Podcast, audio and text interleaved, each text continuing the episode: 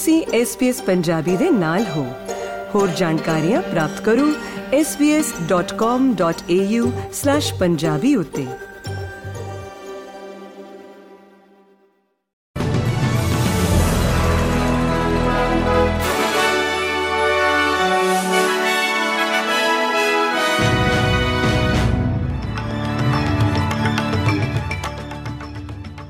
SBS Punjabi ਦੇ news room ਵਿੱਚ ਆਪ ਸਭ ਦਾ ਸਵਾਗਤ ਹੈ। ਆਓ ਨਜ਼ਰ ਮਾਰਦੇ ਹਾਂ ਅੱਜ ਦੀਆਂ ਮੁੱਖ ਖਬਰਾਂ ਦੇ ਉੱਤੇ।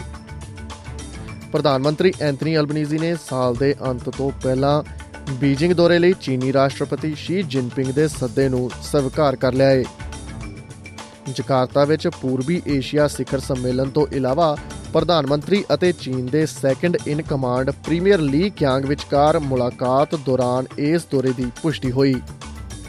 ਦੋਵਾਂ ਨੇਤਾਵਾਂ ਵਿਚਕਾਰ ਦੁਵੱਲੀ ਗੱਲਬਾਤ ਉਦੋਂ ਹੋਈ ਜਦੋਂ ਦੋਵੇਂ ਦੇਸ਼ ਲੰਬੇ ਸਮੇਂ ਤੋਂ ਚੱਲ ਰਹੇ ਕੂਟਨੀਤਕ ਤਣਾਅ ਨੂੰ ਘੱਟ ਕਰਨ ਅਤੇ ਅਰਬਾਂ ਡਾਲਰ ਦੇ ਆਸਟ੍ਰੇਲੀਅਨ ਸਮਾਨ ਤੇ ਵਪਾਰਕ ਰੁਕਾਵਟਾਂ ਨੂੰ ਹੱਲ ਕਰਨ ਦੀ ਕੋਸ਼ਿਸ਼ ਕਰ ਰਹੇ ਨੇ। ਸਿਡਨੀ ਦਾ ਰਿਹਾਇਸ਼ੀ ਸੰਕਟ ਨਿਊ ਸਾਊਥ ਵੇਲਜ਼ ਦੀ ਆਰਥਿਕਤਾ ਨੂੰ ਪ੍ਰਭਾਵਿਤ ਕਰ ਰਿਹਾ ਹੈ ਅਤੇ ਨੌਜਵਾਨਾਂ ਤੇ ਵੱਡਾ ਪ੍ਰਭਾਵ ਪਾ ਰਿਹਾ ਹੈ।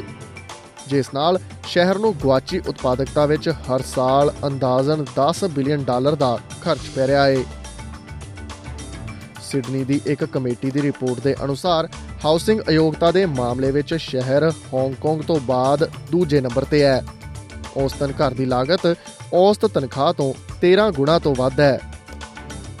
ਥਿੰਕ ਟੈਂਕ ਦੇ ਮੁੱਖ ਕਾਰਜਕਾਰੀ ਇਮਾਨ ਵਾਟਰਫੋਰਡ ਦਾ ਕਹਿਣਾ ਹੈ ਕਿ ਰਾਜ ਦੀ ਰਾਜਧਾਨੀ ਲਈ ਹਾਊਸਿੰਗ ਇੱਕ ਗੰਭੀਰ ਮੁੱਦਾ ਸੀ। ਜੋ ਕਿ ਇਸ ਦੇ ਭਵਿੱਖ ਲਈ ਖਤਰੇ ਦੀ ਨੁਮਾਇੰਦਗੀ ਕਰ ਰਿਹਾ ਹੈ ਸੈਨੇਟ ਨੇ ਫੈਡਰਲ ਸਰਕਾਰ ਦੇ ਉਦਯੋਗਿਕ ਸੰਬੰਧਾਂ ਦੇ ਬਿੱਲ ਤੇ ਬਹਿਸ ਨੂੰ ਅਗਲੇ ਸਾਲ ਤੱਕ ਟਾਲਣ ਲਈ ਵੋਟ ਦਿੱਤੀ ਹੈ। ਲੇਬਰ ਪਾਰਟੀ ਨਵੰਬਰ ਵਿੱਚ ਰਿਪੋਰਟ ਕਰਨ ਲਈ ਕਾਨੂੰਨ ਦੀ ਜਾਂਚ ਚਾਹੁੰਦੀ ਸੀ। ਇਸ ਲਈ ਉਸ ਕੋਲ ਸਾਲ ਲਈ ਸੰਸਦ ਦੇ ਬ੍ਰੇਕ ਤੋਂ ਪਹਿਲਾਂ ਦਸੰਬਰ ਵਿੱਚ ਉੱਪਰਲੇ ਸਦਨ ਨੂੰ ਪਾਸ ਕਰਨ ਦਾ ਸਮਾਂ ਸੀ। ਵਿਰੋਧੀ ਧਿਰ ਨੇ ਹੁਣ ਉੱਪਰਲੇ ਸਦਨ ਵਿੱਚ ਕ੍ਰਾਸ ਬੈਂਚਰ ਨਾਲ ਮਿਲ ਕੇ ਜਾਂਚ ਦੀ ਰਿਪੋਰਟਿੰਗ ਮਿਤੀ 1 ਫਰਵਰੀ 2024 ਤੈਅ ਕੀਤੀ ਹੈ।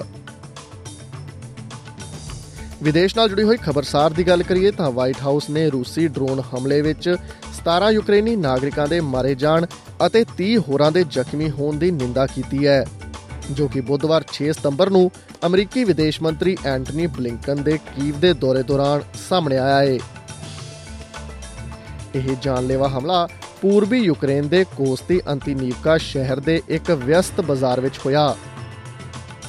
ਵਾਈਟ ਹਾਊਸ ਦੀ ਪ੍ਰੈਸ ਸਕੱਤਰ ਕੈਰਨ ਜੀਨ ਪੀਰੇ ਨੇ ਕਿਹਾ ਕਿ ਅਮਰੀਕਾ ਯੂਕਰੇਨ ਦੇ ਲੋਕਾਂ ਦੀ ਸਹਾਇਤਾ ਲਈ ਵਚਨਬੱਧ ਰਹੇਗਾ। ਪੰਜਾਬੀ ਭਾਈਚਾਰੇ ਨਾਲ ਜੁੜੀ ਹੋਈ ਖਬਰਸਾਰ ਦੀ ਗੱਲ ਕਰੀਏ ਤਾਂ 300 ਤੋਂ ਵੱਧ ਅੰਤਰਰਾਸ਼ਟਰੀ ਵਿਦਿਆਰਥੀ, ਜਿਨ੍ਹਾਂ ਵਿੱਚੋਂ ਜ਼ਿਆਦਾਤਰ ਪੰਜਾਬ ਦੇ ਨਾਲ ਸੰਬੰਧਿਤ ਨੇ ਜਿਨ੍ਹਾਂ ਨੇ ਕੈਨੇਡੋਰ ਕਾਲਜ ਅਤੇ ਨਿਪਸਿੰਗ ਯੂਨੀਵਰਸਿਟੀ ਵਿੱਚ ਸਤੰਬਰ ਅਤੇ ਜਨਵਰੀ ਦੇ ਦਾਖਲੇ ਲਈ ਦਾਖਲਾ ਲਿਆ ਸੀ, ਰਿਹਾਇਸ਼ ਦੀ ਦੁਵਿਧਾ ਦਾ ਸਾਹਮਣਾ ਕਰ ਰਹੇ ਨੇ। ਦਾਖਲਾ ਪ੍ਰਕਿਰਿਆ ਦੌਰਾਨ ਕੀਤੇ ਗਏ ਵਾਅਦਿਆਂ ਦੇ ਬਾਵਜੂਦ ਇਹ ਕਾਲਜ ਰਿਹਾਇਸ਼ ਮੁਹੱਈਆ ਕਰਵਾਉਣ ਵਿੱਚ ناکਾਮ ਰਹੇ ਨੇ।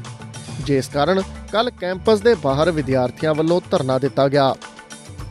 ਕੈਨੇਡੋਰ ਕਾਲਜ ਵਿੱਚ ਪੜਨ ਵਾਲੇ ਗੁਰਕੀਰਤ ਸਿੰਘ ਨੇ ਕਿਹਾ ਕਿ ਨਾਰਥ ਬੇ ਬਹੁਤ ਘੱਟ ਆਬਾਦੀ ਵਾਲਾ ਇੱਕ ਛੋਟਾ ਜਿਹਾ ਸ਼ਹਿਰ ਹੈ ਅਤੇ ਵਿਦਿਆਰਥੀ ਰਿਹਾਇਸ਼ ਲੱਭਣ ਲਈ ਸੰਘਰਸ਼ ਕਰ ਰਹੇ ਨੇ। ਮਾਲਕ ਮਨਮਰਜ਼ੀ ਦੇ ਰੇਟ ਵਸੂਲ ਰਹੇ ਨੇ। ਸ਼ੇਅਰਡ ਬੇਸਮੈਂਟ ਕਮਰੇ ਜਿਨ੍ਹਾਂ ਦੀ ਕੀਮਤ 300 ਡਾਲਰ ਜਾਂ 350 ਡਾਲਰ ਹੋਣੀ ਚਾਹੀਦੀ ਹੈ, ਉਹ 700 ਡਾਲਰ ਜਾਂ 800 ਡਾਲਰ ਲਈ ਕਿਰਾਏ ਤੇ ਦਿੱਤੇ ਜਾ ਰਹੇ ਨੇ।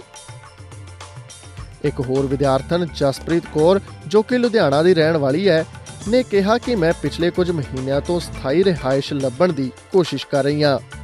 ਮੈਨੂੰ ਬ੍ਰੈਂਪਟਨ ਵਿੱਚ ਇੱਕ ਦੋਸਤ ਦੇ ਨਾਲ ਰਹਿਣਾ ਪੈ ਰਿਹਾ ਹੈ ਨਤੀਜੇ ਵਜੋਂ ਨਾਰਥ ਬੇ ਵਿੱਚ ਰੋਜ਼ਾਨਾ ਆਉਣਾ ਜਾਣਾ ਪੈਂਦਾ ਹੈ ਜਿਸ ਵਿੱਚ ਉਸ ਦਾ ਰੋਜ਼ਾਨਾ ਜਨਤਕ ਟਰਾਂਸਪੋਰਟ ਤੇ ਲਗਭਗ 100 ਡਾਲਰ ਦਾ ਖਰਚਾ ਆਉਂਦਾ ਹੈ ਇਸ ਦੇ ਨਾਲ ਹੀ ਖਤਮ ਹੁੰਦਾ ਹੈ ਅੱਜ ਦਾ ਨਿਊਜ਼ ਬੁਲੇਟਿਨ। ਐਸਪੀਐਸ ਪੰਜਾਬੀ ਤੋਂ ਮੈਂ ਹਾਂ, ਪਾਰਸ ਨਾਗਪਾਲ।